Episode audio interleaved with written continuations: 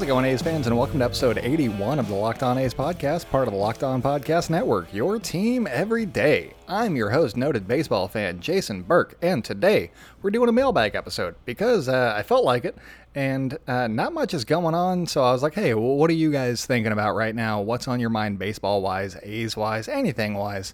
So uh, I got some questions, going to answer those. Uh, also, today we are sponsored by RockAuto.com. They have amazing selection, reliably low prices, and all the parts you will ever need. Go to RockAuto.com and let them know that we sent you. Um, before I get into the questions, please follow us on social media at Locked On A's on Twitter and Instagram. I am at ByJasonB on Twitter.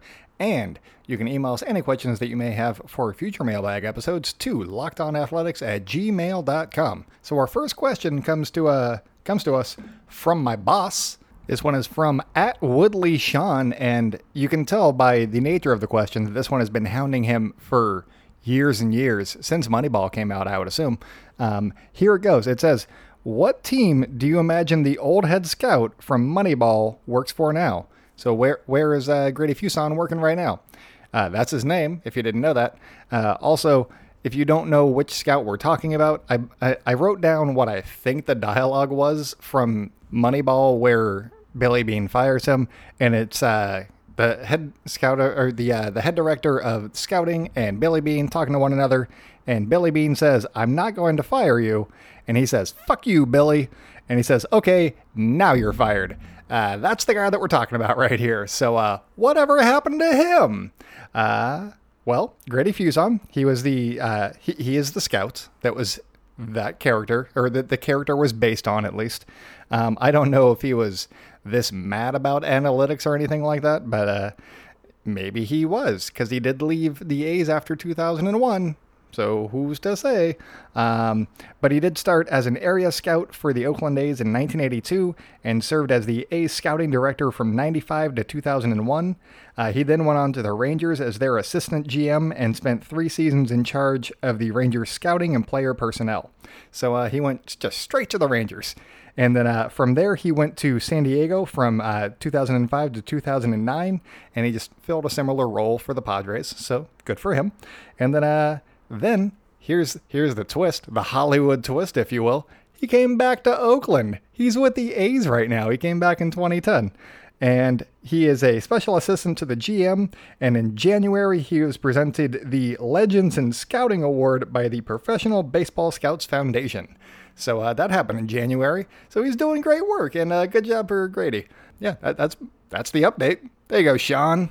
Now, this next question, uh, at first, I believe I misread it, and I was like, oh, this one's an easy one. And then I was like, oh, no, there is a second part. So uh, this one comes to us from at Baseball Gods 17, and that is, uh, what are Vimael Machin's chances to make the 30 person roster and stay up all season? So at first I was like 30 person roster. Yeah, they, they traded Jorge Mateo. This that cleared the way for him to make the roster. He's definitely going to be on the 30 person roster. Uh, no problem whatsoever from there. But to stay on the uh, the 26 man roster for the entirety of the 2020 season, uh, that that gets a little more interesting. I there I don't know actually. I did some work constructing what I thought the roster would be, and it's uh, you know all of the people that were expecting to see here in 2020. Uh, and I'll, just name everybody real quick and then go from there. So you got uh, Sean Murphy, Matt Olson, uh, Tony Kemp, Matt Chapman, Marcus Semien, Robbie Grossman, Ramon Laureano, Stephen Piscotty, and then Khris Davis. That's your starting nine on any given day, presumably. And then on the bench, you got Chad Pinder, Franklin Barreto, uh, Austin Allen, and Mark Canha. I don't think that there's a, a player there that you're like, oh, yeah, they're gone for sure and that would give you 13 players on offense. So there's not a ton of wiggle room right there on offense. Uh, I, I, think that it's really going to come down to the, the pitching staff, if we're being honest, because if they need 13 guys or more, perhaps, uh, it, I don't know if they can do more once it gets to 26. I know that uh, the pitching limit is lifted for the first 30. I don't know if it is uh, when you get to 26. Uh, maybe you can have 14 pitchers just because uh, injuries and whatnot happen. And if somebody gets hurt and you got to blow out your bullpen, then that's a whole another issue because uh, COVID season, yay. Um, yeah, so I'll, I'll, run down the pitchers here real quick. You got Mike Fiers, Sean Manaea, AJ Puk, Frankie Montas, and Chris Bassitt. That's probably your starting five.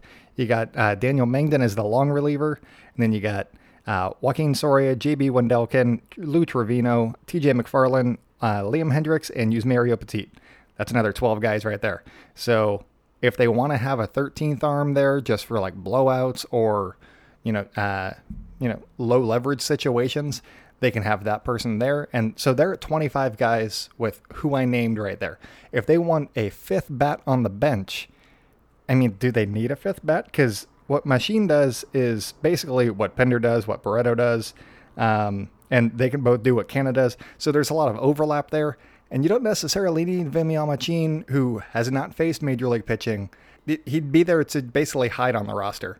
And if you're going for it, do you really want to use a roster spot so you can have this guy that may work out in the long term? Uh, that that's a decision that is above my pay grade. Um, it, so it's going to be interesting to see how everything plays out. If the A's are out of it, uh, you could definitely see him making the 26 man roster. If the A's are competing, which we expect them to, um, then it might come down to Vimael Machin not being that fifth bat bench or you know them going to a different direction. It'll really come down to injuries, and that could be uh, on either side of the ball, whether that's in the starting nine or the bench guys or uh, pitching staff. Because as we saw, uh, Jesus Luzardo, uh, he has COVID 19. So having to move in Bassitt to a starting role as opposed to a you know a swingman long relief role, that has implications on Vimael Machin's job because if Bassitt's not going to go as deep or you know you have to use a tandem starter or something like that, then that means that you're going to need another pitcher, and then that affects Vimael Machin's job. So there's a lot of interesting stuff going on right there. Um, and so there's injuries. There's how quickly the starters can get stretched out because if they're not stretched out and they can't go more than five innings or something like that, you're using more bullpen arms, which means you're going to need more bullpen arms. Yeah, there, there's just a lot of different uh, pieces to this puzzle, and it'll be interesting to see how it shakes out. I am a Vimael Machin fan, and I hope that he, you know, stays with the A's in the long term because uh, that bat can play. When you strike out less than you walk, that is a big plus in my book. And then the the final thing that could you know have an impact on Machin's status here is uh, if there's a trade, maybe they trade Robbie Grossman and then uh, Mark Canha just slots in at, in left field, or you know Chad Pinder slots in in left field, or they platoon that somehow. So if there's a trade of a certain player that opens up more playing time for Vimael Machin, or just a roster spot for Vimael Machin, then uh, then that could have an impact too. Have you guys noticed how many damn makes and models there are on the road these days? That makes it so hard to stock all the car parts you will need in your traditional chain storefronts. Why endure often pointless or seemingly intimidating questioning? Is this what you want? Meh. Yeah, thanks, traditional retailers. And why, why do all that? Why wait while the ca- guy at the counter has to go into his little computer and try and figure out what kind of car part you need? Rock Auto takes all of that hassle of going from store to store to find what car part you need, and they have all of the car parts you will ever need at rockauto.com. They have different makes, models. You can pick the manufacturer of the car part you want. You can choose, everything is in your power. Go to rockauto.com. They have what you need. And since rockauto.com is in fact a website, that means you can get rockauto.com on your phone, which is likely in your you know, purse or your pocket. So you can figure out the car part you need at the prices you want right now. It's that easy. The RockAuto.com catalog is unique and remarkably easy to navigate. Quickly see all the parts available for your vehicle and choose the brands, specifications, and prices you prefer. I mean, once you're done watching Hamilton, go to rockauto.com and uh, trick out that car of yours because they are great. Uh, they're a family owned business and they have been serving auto parts customers online for 20 years. Go to rockauto.com right now and see all the parts available for your car or truck. Right locked on in their How Did You Hear About Us section and that's let them know that we sent you because they have amazing selection, reliably low prices, and all the car parts you will ever need go to rockauto.com. So our next question comes to us from Coliseum 1722. And the question is, well, it's not really a question. It's more of a what, what do you think about this? It's uh, thoughts on Austin Beck's non invitation to the 60 player pool. Um, on the one hand, I get it. He was the sixth overall pick in 2017, and he hasn't really shown the promise that they were expecting quite yet. He had a down season in Stockton last year. He hit 251 with a 714 on base plus slugging, so an OPS of 714. And he struck out 126 times in 338 at bats. Uh, that's not a good percentage by any means. That looks like uh, it higher than 33. That's not good in high A. And then uh, he, he walked just 24 times. So looking at the stat line, you could see that they're not seeing a bunch of promise right there. Um, and, you know, that, that is not good. Um, he's still only 21 as of right now. That was his age 20 season. This would be his age 21 season if he was if baseball was being played. So he's still very young, has plenty of time to figure it out. So it is weird that they didn't put him on the 60 man roster, uh, especially when he was such a high pick just a couple of years ago. So you could see why, to a degree, uh, they left him off, but Beck has had a couple of tweets uh, since the announcement that made it seem like he's ready to prove all of his haters wrong. Uh, the first one came on June 30th, and that uh, said, "quote Chip is even bigger now." So uh, yeah, they they got to him, and I'm kind of here for it. I, I'm becoming a big Austin Beck fan through these tweets.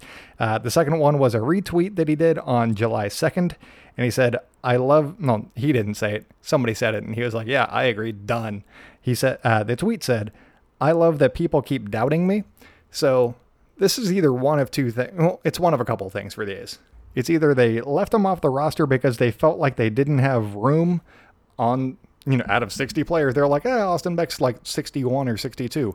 That's unlikely, I would assume, because he was such a high pick just a couple years ago, and he's 21. And uh, you know, you want to show. It's, I mean, uh, Lazarito was also left off, and he has high strikeout numbers, so maybe it's like a strikeout thing. I don't know. Uh, but they did include, uh, you know, Tyler Soderstrom, who was their first round pick just a couple weeks ago. So I don't know. It's weird. Um, but then the the second option, which there's they didn't have room as the first option. Number two is uh, it was done as a wake up call uh, to Austin Beck. And if that is the case, it seems to have worked. He has a chip on his shoulder and he wants to show out. And uh, if that's the case, they did a damn good job. So uh, then there's a third option, and that is that, uh, you know, he's out of favor for some reason and he could be, you know, they, they might be making him a trade piece at some time in the near future. Um, it seems like the wrong time to make him a trade piece. I mean, he still has the pedigree of, you know, he was a, a top uh, pick just a couple years ago, as I keep saying. But after his 2019 season, his value is a little bit down. So it'd be a weird time to trade somebody with that pedigree of being a top pick uh, while they're not quite performing up to the standard of that pick uh, by whoever makes the standards. It's not their standards. Uh, some people just take longer to develop. It's okay. So it'd be a weird time for them to trade them. Um, so it's it's probably two or three. It could be two and three, which is they're going to use him as a trade piece, and or and or uh, they were trying to light a fire fire under him. So the combination would be they lit a fire under him. He shows out in 2021, and then they trade him because his value is higher. It could be something to that, you know, a combination effect on that one. Uh, it kind of depends on where the team's at and how things are going, and if they plan on competing soon, or if they want more control over a young player, or uh, something like that. So uh, that's my take, I guess. I, I hope that they were just trying to light a light a fire under him because uh, if they did, then it worked. And uh, I'm here for the Austin Beck show for sure. So uh, yeah, next question. Uh, we got two more here.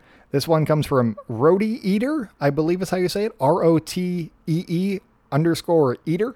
Uh, and it says, When are they going to demolish Mount Davis? It's got to come down eventually, so why not start sooner? Uh, I do not have an answer to this question, and uh, I full heartedly agree, though. So let's do that. Um, they also included Dave Kaval in that tweet, so I co signed the tweet. So we got a two person signature thing, uh, petition. That's the word, petition. We got a two person petition going to remove Mount Davis. If you feel like co signing that, just go ahead and find that tweet and then co sign it, I guess. That's how things work now, right? Just petitions? So the final question also comes from a Locked On member, and that is uh, Jason Hernandez from Locked On Ducks. He does the Anaheim Ducks podcast. Um, his it, at is Stimpy JD. I'm not sure what that is, but uh, let's go with it. So he asked, "How many home runs do you think it will take to lead the American League, and who does it?" I, I was going to take the easy answer and just say Matt Olson with like 50, but that seemed unrealistic and not a real answer. So instead, I wound up doing some math. Thanks. Um, and I took his home run total from last year and divided that by the number of plate appearances he got, uh, because plate appearances are more important than at bats in this one because they also include walks. So I had to use those numbers. And then I also did uh, how many plate appearances he was getting per game that he played. And I did all of those maths. Uh, and it wound up he was hitting a home run every 15.19 plate appearances, and he was getting 4.3 plate appearances per game. So if he plays 60 games, he's going to have 258 plate appearances, and uh, that would equal roughly 17 home runs. So he's going to lead the league in homers with 17 dingers. Go, Matt Olson. I mean, there might be other players that are in contention, but it does.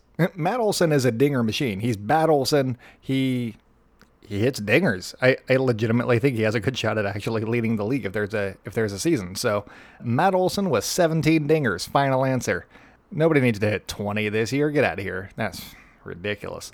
So uh, yeah, Matt Olson, 17 dingers. Final answer.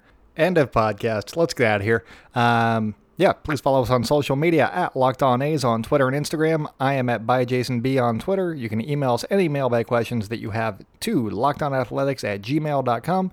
You can also tweet them at us at Locked On A's. Um, yeah, so that's pretty much it for today. Stay indoors and celebrate good times, Oakland. Run that AC, wear those masks, and uh, I will talk with you guys next week.